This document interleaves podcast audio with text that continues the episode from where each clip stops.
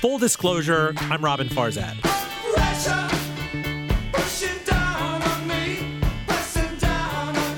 Memory is very short. In fact, if you look at a significant makeup of many portfolio managers today, many strategists and analysts today, really they are experiencing rising interest rates for the first time in their careers. That's the voice of someone who was at ground zero of Wall Street's meltdown 10, count them, 10 years ago. A guy who knows a thing or 20 about volatility, this new thing in the markets that everyone's talking about. So, chug some Maalox and pay good attention. Stay with us. Full disclosure is made possible by the support of our friends at Ellwood Thompson's, Virginia's best market, hands down, at the top of Carytown. I dig them for the hot breakfast buffet, for the variety of juices and coffees that they serve, for their mm, Indian Wednesdays, gosh, you name it, Mexican Fridays, the Beat Cafe, at the top of Carytown at the corner of Ellwood and Thompson Streets, hence the name, and at ellwoodthompsons.com.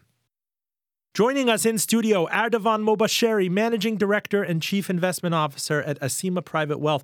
He's also an adjunct professor of economics and finance at the U of R's Robins School of Business. Sir, how are you?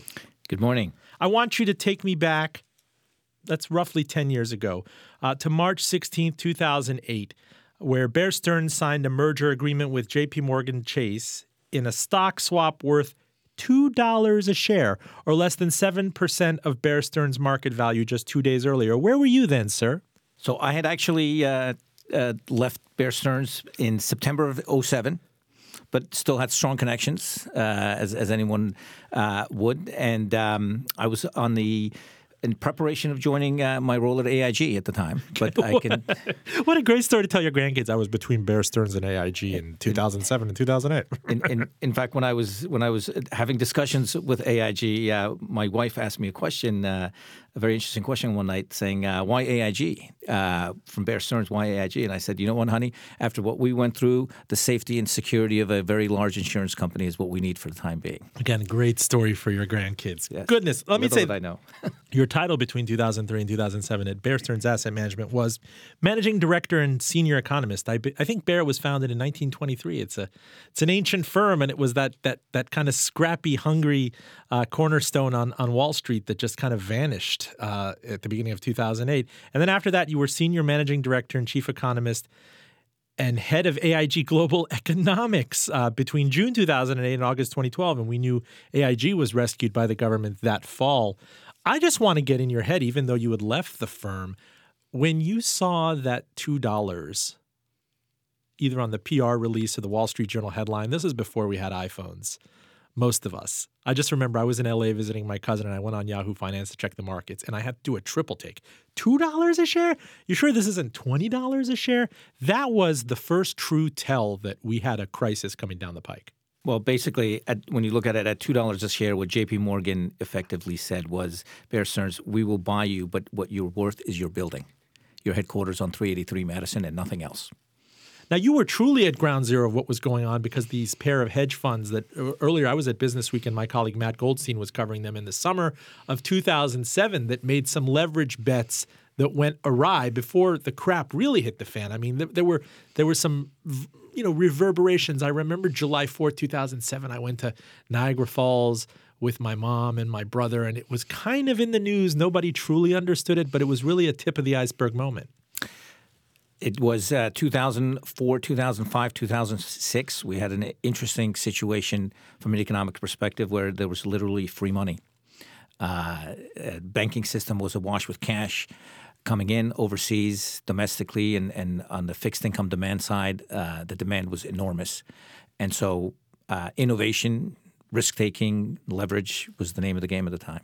So what were what were those products that were being sold at Bear Stearns Asset Management? I mean, these were yield products that were sold with leverage to kind of juice the returns. These were these were uh, relatively uh, um, good yielding fixed income instruments that were backed by home mortgages uh, many of them subprime home mortgages uh, that were leveraged many multiples of times to provide you that extra added juice on yield over, let's say, a short term instrument such as LIBOR. So, was it just modeled to think that we would never see this kind of uh, backup in, in uh, mortgage defaults in a way that would be amplified in a leverage portfolio? Were they just counting on what 100 years of information how much backtested information is there well so that, that's a great question um, and that's where the risk effectively was disconnected with the um, the models were disconnected with reality. So, one of the assumptions that were popularly made at the time, and, and it wasn't just Bear Stearns, and it was many of the brokerage firms, including many of the rating agencies, uh, we did not have a history in the U.S. dating back to the 1940s of home prices ever declining on a real term. And so the idea that uh, you would price in from a risk perspective a decline of, let's say, 10, 15, 20, and in some instances 30% as we saw was unheard of. And so, yes, we weren't pricing it. Now, uh, did we have information going back 100 years? We didn't. Some farm prices dating back to the Depression that showed some price declines, but those weren't really reliable. So, yes, from the universe of data that was available at the time, home prices never declined. And so then, hence, the collateral which was the hmm. price of the home backing it, would never go or should never go below the mortgage that you took out. And hence, if somebody ever defaulted, you'd easily take home the mortgage. So you left in the autumn of 2007, Bear Stearns? September 07, yeah. Did you still have stock when the $2 take under was announced? I did. I really want to get back to your head at that moment because I think back to it, I never imagined that it would get as bad as it did. And obviously, the, the true pyrotechnics happened in September and October of that year with the failure of Lehman and the bailout of AIG and Merrill Lynch's shotgun wedding and all these things in rapid succession and TARP. And we know how that year ended and the presidential election.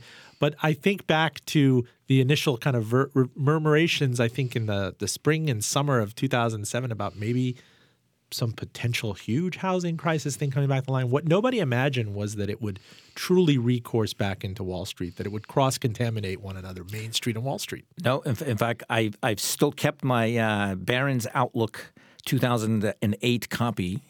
Um, and I still see many of the well-known strategists still still around projecting higher prices and relatively benign economic growth for 2008. So yeah, it was it was um, it was severely underestimated. The exposure and the ability for smaller events to reverberate across the broader economy was severely underestimated. So here's the thing the Bernanke Fed, and, and subsequently, I mean, he, he steps down and he retires, and Janet Yellen takes over, and now it's a new Fed chair.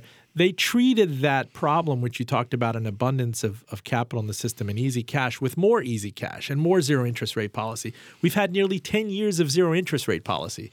So what was your reaction in that markets did snap back? I mean, they bottomed in March of 2009. Wall Street was recapitalized. The dividends came back, and risk taking came back with a vengeance. Could you have imagined having been part of that? I mean, people people were approaching me at my magazine and saying we were headed headlong into a depression. We'd be eating cat food. Yes, yeah, so I would say that Ben Bernanke's um, background and experience, both from an academic perspective and, and how strong he understood uh, or well understood at the time the impacts that the Great Depression had. And then more recently, um, what Japan had gone through gave him an ability to, to try and outdo what the Japanese did and, and undo what happened during the Great Depression far quicker. So it was a gamble. He didn't want us to go through the Japanese style uh, deflationary era. It was a gamble he took, and it worked to his credit. But as you said, we flooded the market with even more capital, more money, um, and hence we are where we are. Yahoo Finance is running with a headline uh, today at the end of this volatile week saying, Market experts are starting to see parallels to the financial crisis. The market is looking a lot like it did in 2007. Uh, much like in 2007, I quote, the United States is currently experiencing an economic expansion. The dollar is weakening to its lowest level in years. Politicians are calling for 3% economic growth. U.S. economic data is generally positive, but the stock market is in free fall. Close quote. Uh, this time, I continue, this time around, rather than mortgage backed securities and collateralized debt obligations tied to the housing market, the culprit appears to be volatility trading instruments in stocks. That's a lot to unpack, but we do know, and you've written quite a bit about this in your dispatches and columns, and I've read you one on CNBC.com, and you're syndicated across the country, and you send out a newsletter. We are in such a prolonged period of muted volatility. It's kind of hard to remember what the stomach churning um, plunges of 2008, 2009, 2011 were like because it's kind of been slapped out of the system. I think last year was maybe the, the second least volatile year on record. We didn't have a 5% pullback. We had very few days where the market would even fall 1%. It was all up, up, up, up, up, up, up, up. And now on a week like this, suddenly we're in 10% correction territory. We've had two days, including Thursday, where the Dow fell more than 1,000 points. It's all a very new feeling in terms of institutional memory.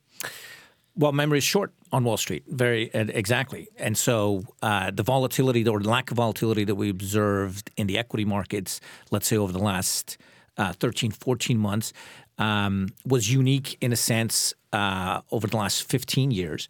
But again, uh, you could go back to 2008. We observed the same lack of volatility in many of the mortgage products that were being produced at the time we went through an extraordinary period during the uh, 98, 99, 2000 with technology stocks where you were simply rising every single day. So you're right, memory is very short. Um, in fact, if you look at a significant makeup of many portfolio managers today, many strategists and analysts today, really they are experiencing rising interest rates for the first time in their careers. Doesn't Last, that blow your mind? It's amazing. Is, is Wall Street just full of 20 somethings? Wall Street, technology have something in common, and that is they like they like youth. Let me take you back to 2006 and 2007, and the Fed's main interest rate was at five and a quarter percent at its 2006 high. Only in September of 2007 did Mr. Bernanke realize something was really wrong and start taking an axe to interest rates. And even then, 2007 interest rates end at 4.25%. Now, we are currently, sir, at 1.25 to 1.50%. We are, if you believe the economic data, at full employment. The stock market was recently at an all time high. I mean, it only just recently had this 10% correction, has added trillions in market capitalization. The wealth effect is there. Inflation is largely subdued why do we have interest rates kind of at a fraction of where they were the last time the economy was this hale and hearty? I would add one thing to that comment on five and a quarter percent in 2007. The Fed at least was on hold. What's interesting and odd in the in the midst of the beginning of that crisis, the ECB was actually raising rates. Uh, in the summer of that year, so so so it's Europe's Europe's central bank. That, that's correct, the European Central Bank. So it's, so it's interesting how, uh, to some extent, they fall behind the curve there. You know, interest rates are low for several reasons. Uh, one of them we are not used to being able to model and or understand and appreciate is globalization. While the labor markets in the U.S. may be tight, while the labor markets in, in certain other countries may be tight as well, but labor utilization by corporations is global. And so, while it may be tight in the U.S. and traditional economic models may tell you in a tight labor market wages should be rising, but if you're if the employees and their duties can easily be transferred and or uh, moved across the ocean or across the world, and not necessarily I mean job losses, but job, job transfer. Um, you have a large, very large global pool that is available for employment. And so global utilization of resources is not as high as we think, whether it's labor resources or capital resources. And hence, we have a significant amount of global infrastructure that is still not being utilized. And so, on a global basis, we don't have inflation. And we shouldn't have inflation. We're still not fully utilizing. So, why are, why are you taking a narrow definition of inflation? We've had a former Fed president here, Al Broaddus, and we asked him why why isn't the Fed looking at asset inflation? The fact that there's all sorts of risk taking you see with these with these VIX instruments on Wall Street, people are talking about a potential Minsky moment. Stock markets have been completely healthy. Emerging markets, junk bonds, small caps. I mean, the venture market. You see where Facebook is valued. You see Twitter, Snap, all of these things. Why can't these central bankers take a more holistic approach and say, "Whoa," you know? Because in your example, after all, Bear Stearns was incented to take these risks to goose yields. That's a, that's an excellent point. So asset market uh, inflation, let's uh, let's call it multiple expansion uh, into territory that would resemble bubbles, should be something that monetary policymakers should be paying attention to. But let's not forget these are uh, heavily regulated institutions uh, with very strict mandates now you can move around a little bit about around that mandate, but for the most part, they are focused on several mandates there. But but that, that is an extra, excellent point. Given how global financial markets have evolved, how they've integrated more with the actual physical real economy, yes, these are some things that the policymakers should be paying. Asset price inflation definitely should be part of the, the picture. And it's a question, unfortunately, that vexed Alan Greenspan on the way out. After all, he gave his irrational, exuberant speech in December of 96, and the market only started cratering in the spring of 2000. And, and having said that, um, while we may not view policymaking, at least officially from the part of the central banks, as looking at asset market inflation. But I do have to tell you that between 2014 and 2016, Janet Yellen certainly was taking a look at financial markets. Uh, the slowdown that China observed in 2015 into 2016, and the volatility that we saw in the equity markets in 2015, 2000, uh, early 2016, certainly slowed down her pace of of rate hikes. So while it is not something they uh, officially target, but they're certainly sensitive to it.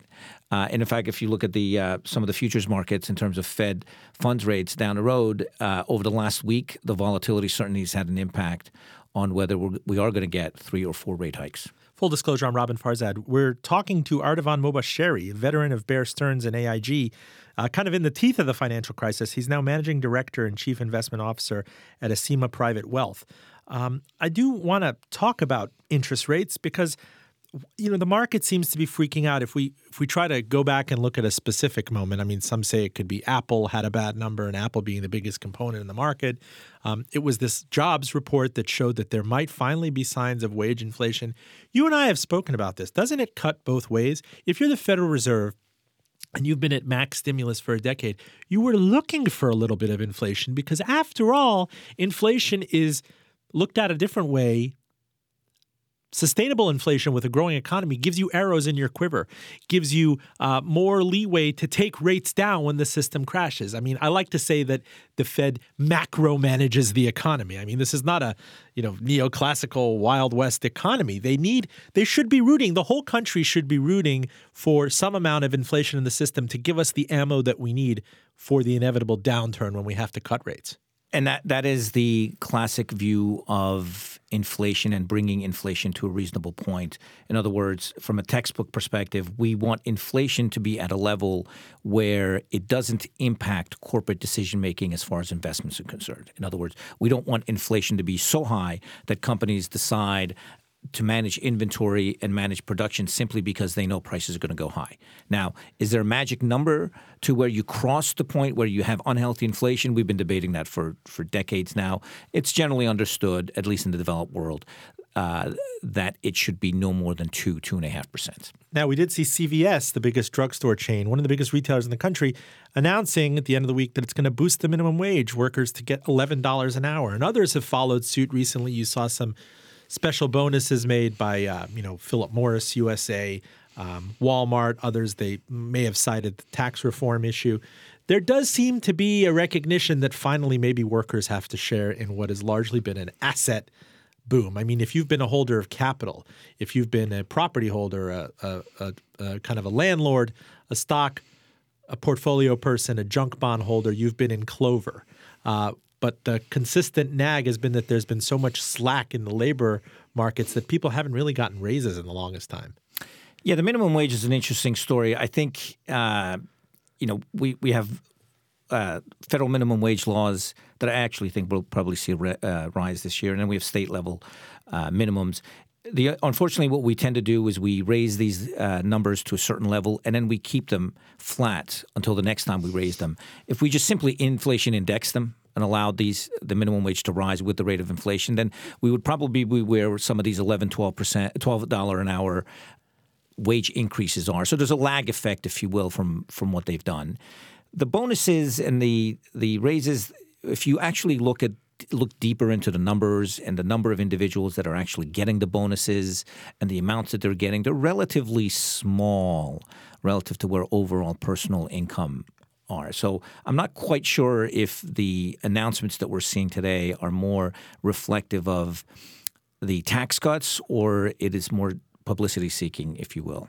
Do you worry about this new Fed chair, Powell? coming in, I mean, it's a it's a baptism by fire. If you think that there is an occasion for you to come in and you know how would the markets react? I want to know if he did something like Alan Greenspan did in 94 and said, you know what, just to be preemptive, I'm going to come in and do a unannounced hike of 50 basis points. Do you ever wonder? So he's not an economist, but you don't have to be an economist to be the chairman of the Fed. We've had economists for the last, I believe, 30 years. So he's a little bit of a, of a change, if you will. Uh, on the other hand, he's an individual that has been involved in the financial markets uh, for most of his career. And so he does come with a background outside of academia that probably or should and could come in handy, if you will, at the Fed. Now, is he going to completely alter the infrastructure of how the Fed thinks and how the FOMC acts? I don't think so. He's a quite pragmatic guy. I don't see too much change between Powell and the Yellen Feds, though we could see periodic interesting commentary and or perspectives from the chairman that one historically would not have seen. But at the end of the day, I think he's going to manage the FOMC by consensus. So when you step back from all this, what is your big read on what's going on? I see that it, a lot of people think it's it's glib for you know business writers to say, "Oh, this is the pause that refreshes." I mean, no one likes volatility, but on the flip side of it, we had a very abnormal stretch of calm. I always cite the Leuthold risk um, aversion index has been at an all time low. People really truly forget what it was like when everything was in free fall. And a, a market without corrections is kind of like somebody told me once it's like Christianity without hell. You really can't have it. and and you know what? Uh, I think a lot of blame has been given over the last week in terms of commentaries uh, regarding what caused the market volatility the last week and Probably the one that's cited most often is the non farm payroll number that came out on Friday. It was a fairly good number, um, although from an inflationary perspective, it did show some spike in wages as the cause, if you will, for the spike in rates that, that eventually uh, flowed into the markets. But I would actually go back to an announcement that the Fed made, uh, the, I'm sorry, the U.S. Department of Treasury made that Wednesday, which was for the first time they officially came out and announced the borrowing schedule for Treasuries in 2018. It was an announcement that was somewhat of a surprise, not surprise in the sense that they announced an increase in the borrowing, we knew that was going to happen as a result of the tax cuts. But the fact that the amounts that they were borrowing, in, in effect, were implying economic growth rates that were weaker than what the administration had previously projected, if you back into the numbers. So, in a sense, it kind of gave a wake up call, if you will, from my perspective, to the Treasury market that there's going to be a lot more borrowing coming, not just 2018, but 2019 2020. And mind you, this was before the $300 billion budget deal was announced.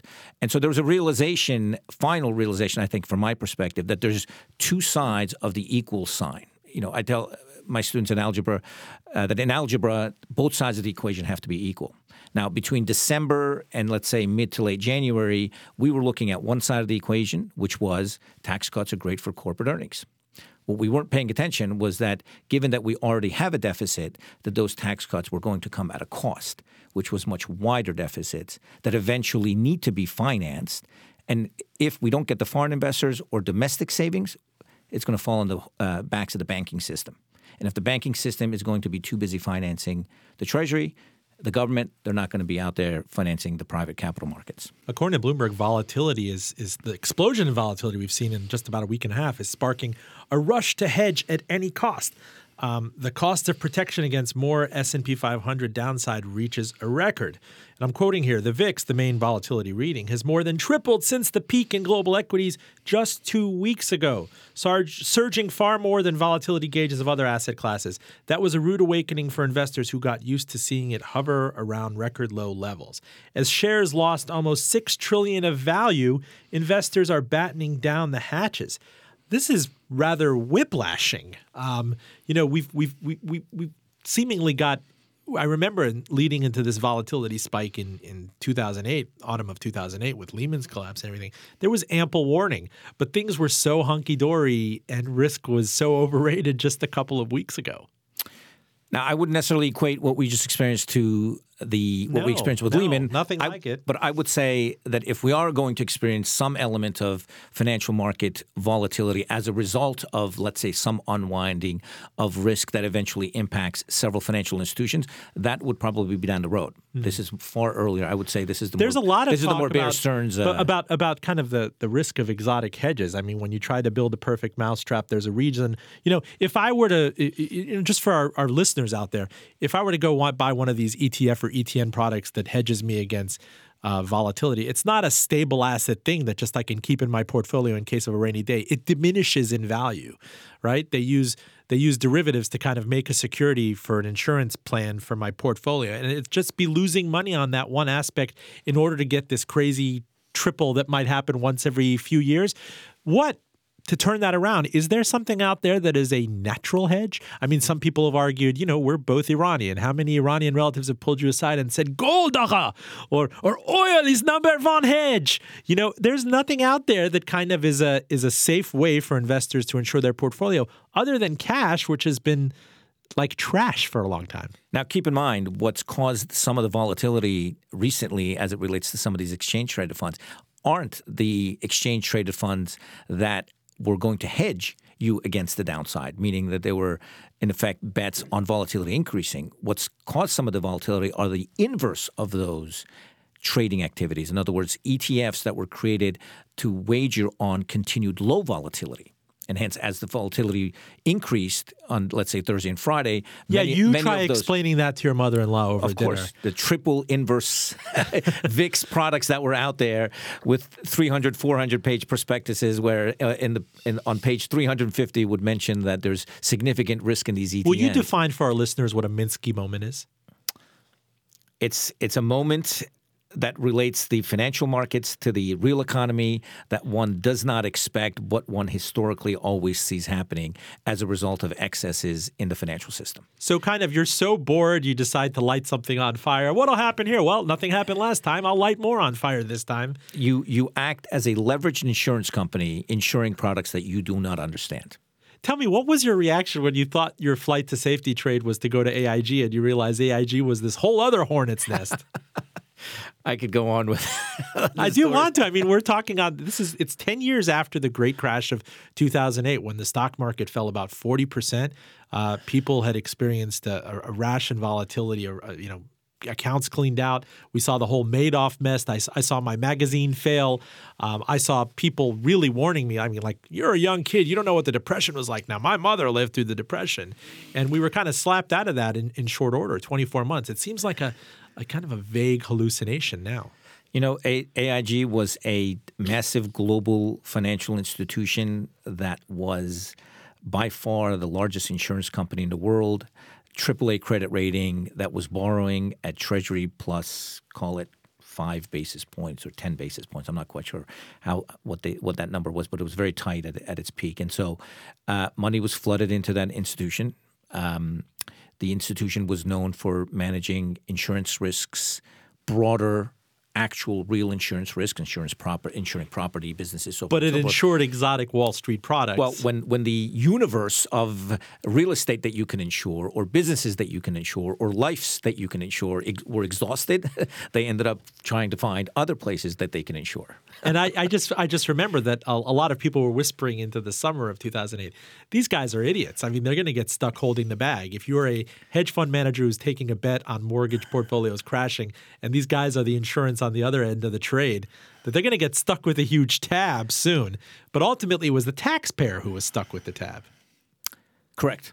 And but I have to tell you that given the way the Treasury and the Fed managed the operation, ultimately the whether it was Bear Stearns, uh, I'm sorry, whether it was AIG or some of the other institutions that they bailed out, ultimately the taxpayer was better off. The- the- Why am I sitting in a radio studio kind of collecting pennies for a podcast when I could be out there taking these outsized risks and too big to fail is even more of a problem than it was 10 years ago? I mean, after all, Bear Stearns is now part of JP Morgan, Bear Stearns, WAMU, Providian. I don't know what else it's bought since. I mean, these companies are enormous and I don't think much has changed. I mean, the same kind of crash can't happen again. You can't have the perfect storm of collateralized debt obligations and risk taking in those two Bear Stearns hedge funds.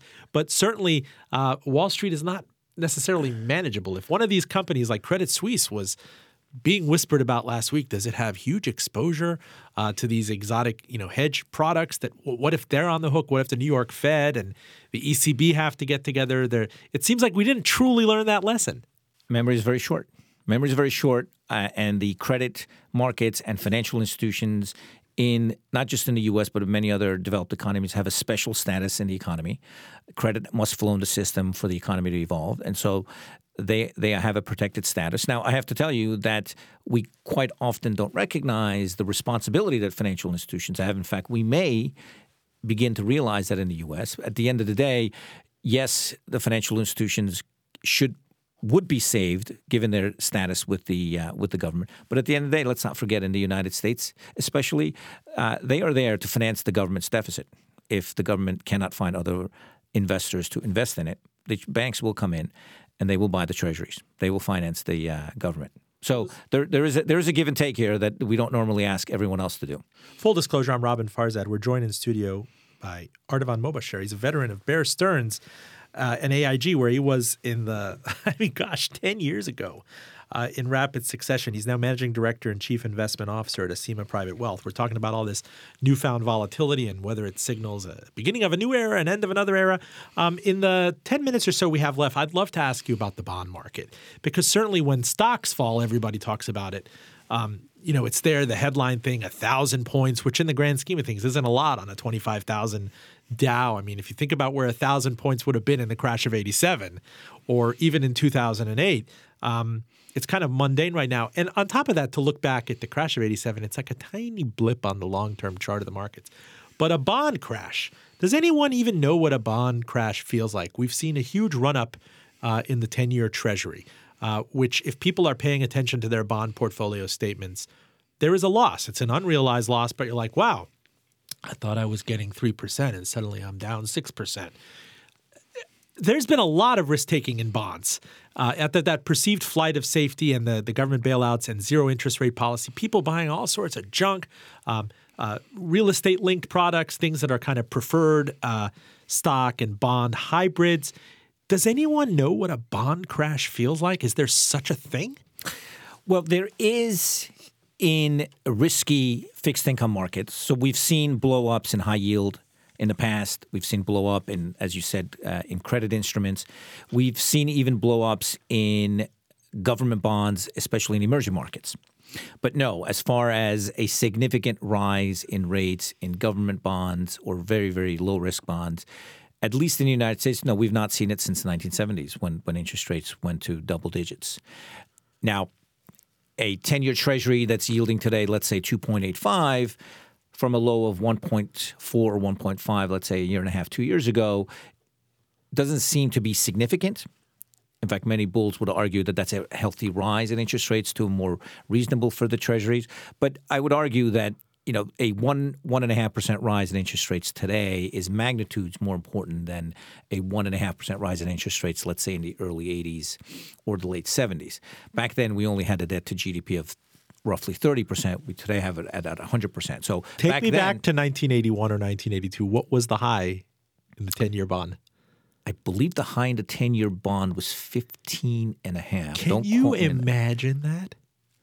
Can you? I just remember my dad would take me to American Savings and Loans.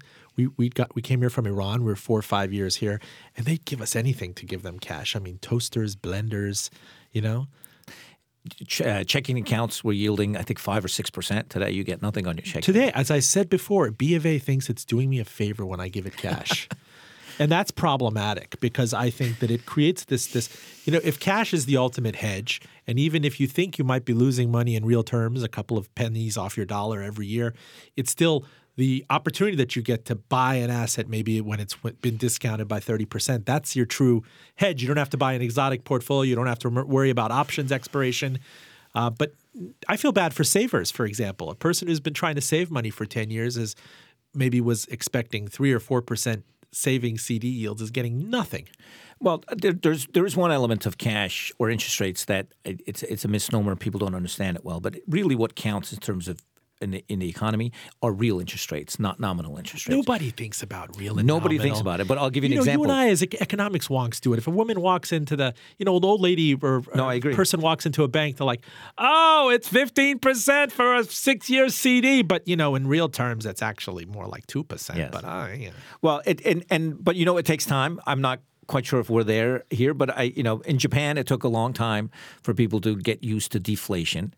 Um, but you know you hear lots of stories of, of how the Japanese government borrows money at a half a percent or even less than that, and and there's lines and lines and lines of of uh, in literal terms of entities willing to lend them the money, partly because all they have to do is wait one year and the purchasing power of the yen actually has gone up due to deflation. So, in effect, there is a yield. We're just not observing it on a nominal basis.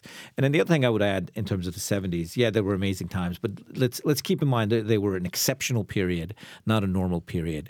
And uh, outside of a full fledged war, we shouldn't be really experiencing such levels of inflation. What was happening in the 1970s were unique to the 1970s, given how the economy evolved from the 1950s through the late 70s, which is a story unto itself. But they were exceptional times. Corporations weren't able to manage their operations. Do you buy? Do you buy the Labor Department and the Fed's core definition of inflation? You know, It excludes what? it includes food and energy, which are historically been the more volatile elements of inflation. So what they try to do is understand outside of this volatile element of the economy, which is subject to, let's say, OPEC uh, uh, actions, subject to weather as it relates to food. Let's take those noises out that we can't control. Noises, man. I'm getting killed by Hass avocado costs Yeah. And airplane tickets. I mean, it it seems like it seems like selective information. I've always wanted to hold your hand in the fire and say, "Do you buy these unemployment numbers?" They're saying it's a 4.1 percent unemployment rate right now. It surely doesn't feel like it did in '99 and 2000, where you have to really throw a lot of money out there to to get rare talent. People were very competitive in terms of procuring a, a labor force. Now it seems like we have an awful lot of slack, an awful lot of people who've just checked out. Well, I, I so yes, I do believe the unemployment number is real, 4.1, given the definitions that we have. But you're right. There's a significant amount of a labor pool outside, which today, by the standards of today, are not considered part of the labor force, but that could be part of the labor force if the structure of the economy is suited to their skill set. Unfortunately, what the problem we have today, in fact, this is the problem that we have today, not the problem that we had in the 70s, was that there is a skill shortage. There's simply are industries in the U.S. today operating, given the globalization that we have, that need skill set that, for one reason or another, the individuals outside of the labor pool or those just entering the labor force do not have. Now, in the 70s, we didn't have that issue. What we had were a large number of women and baby boomers who were entering the labor force. Unfortunately, the companies were managing themselves such that they didn't have enough openings for those individuals. Uh, I, I want to close it out by talking about potentially if if we look back at this as kind of being a mundane pause that refreshes, not unlike the temper, taper tantrum of 2013, which in hindsight was an amazing buying opportunity. The last time we had a backup in rates like this, and there was all sorts of sturm and drang about a market crash and corrections. Is this the long-awaited handoff to emerging markets for leadership that we've been waiting for? Because look, I remember coming out of um, you know the early 2000s and and uh, the recession then and 9/11 emerging markets really took the leadership well into the financial crisis. We took the world down we crashed but then the S&P 500 and the mighty Dow and US stocks have been kings for the past 10 years. Could this be one of those bizarre you know handovers where you see interim volatility but leading to another period of, of huge gains? Well, let me let me address the handoff. I think the answer is yes, but I think that handoff has been in the works for the last for the better part of the last ten years. Um, if you just simply look at global growth in 2017, roughly 31, 32 percent of the reason why the global economy grew last year was because of China, and only 18 percent of it was due to the growth in the U.S. Despite the fact that growth in the U.S. rebounded from 2016, and I can give you examples of how India's contribution to global growth exceeded that of Japan, how South Korea's contribution to global GDP exceeded that of the UK, so forth and so forth. So I think that, transa- that transition has been in the works and will continue to be. And in fact, that's where one of the opportunities comes about. Now, I don't know if it's necessarily this time and this day, given the market reaction, it may be down the road. But we're used to, at least in the U.S., when looking at reasons why the economy is weak or reasons why the economy is strong, looking at our own neighborhood. We were the largest global economy in the world. And so, usually, what caused our economy to grow or our, our economy to decline was around the corner, somewhere in the US. We're not used to observing the reason why the US economy is growing to be due to growth elsewhere we're not used to seeing the U.S. economy slowing down being due to factors outside of the U.S., but that's something I think we're going to have to get used to. In fact, if you look at the numbers for 2017, as good as they were improvement versus 2016, a significant part of U.S. growth was because of our exports and exports to Asia. You want to talk about an export, by the way, in closing, and I know I, I, I've taken us way too long, but one of the nice things we have in our kind of uh, exceptionalism of the United States economy is still the mighty dollar is the standard, you know, reserve currency of the world. We are the envy of the world, even though we've been taken down several notches and China's great and, and the emerging markets and the BRICS are big. Is every time we have some sort of creep up in rates, it seems like foreign investors pile back into our treasury securities you know, it's it seems like it seems like wow, if you get any sort of slack in it, people want to buy it up. If only we treated the Greeks and the Irish that way during their crisis. Yes, absolutely. It's it, and and going back to 2007, the U.S. banking system was collapsing. The U.S. government had to bail out the largest banking system in the world, and yet what did foreign investors want to do? They wanted to lend us money. And so, so that's that's that's an advantage we have now. That's an advantage that likely will fade over time. It's not a a um, cyclical factor that I think is going to occur over the next five or ten years, but you know, the the eventually it will happen. But I don't I don't foresee it happening for at least two three decades. Ardavan Mobasheri, sir, you are a gentleman to come on this show. Thank you for all the PTSD that you've had in your life. I mean, as as a as a person who was at Bear Stearns at AIG during the heart of the financial crisis. I mean, I'm glad to see you here. I'm glad to see that you're alive 10 years later and you're vibrant and uh, you can still see a, a, meaning of life out there. Thank you, Robin, for inviting me. It was a pleasure to be here. And give us your Twitter handle at the Biz Cyclist. The Biz Cyclist. Follow this guy. Full disclosure hey, our engineer is Mr. John Valentine. You can find us and love us. Please, I do need your love on NPR One. It's a great app. Get it. And on iTunes, we are at fulldradio.com. Twitter, Full D Radio. Facebook.com slash fulldradio. Hey, we are non farm, non core, indexed to the CBOE Insolvency Index. Don't you want to sponsor us? I'm Robin Farzad, back with you next week. Under pressure. Pressure. Pressure.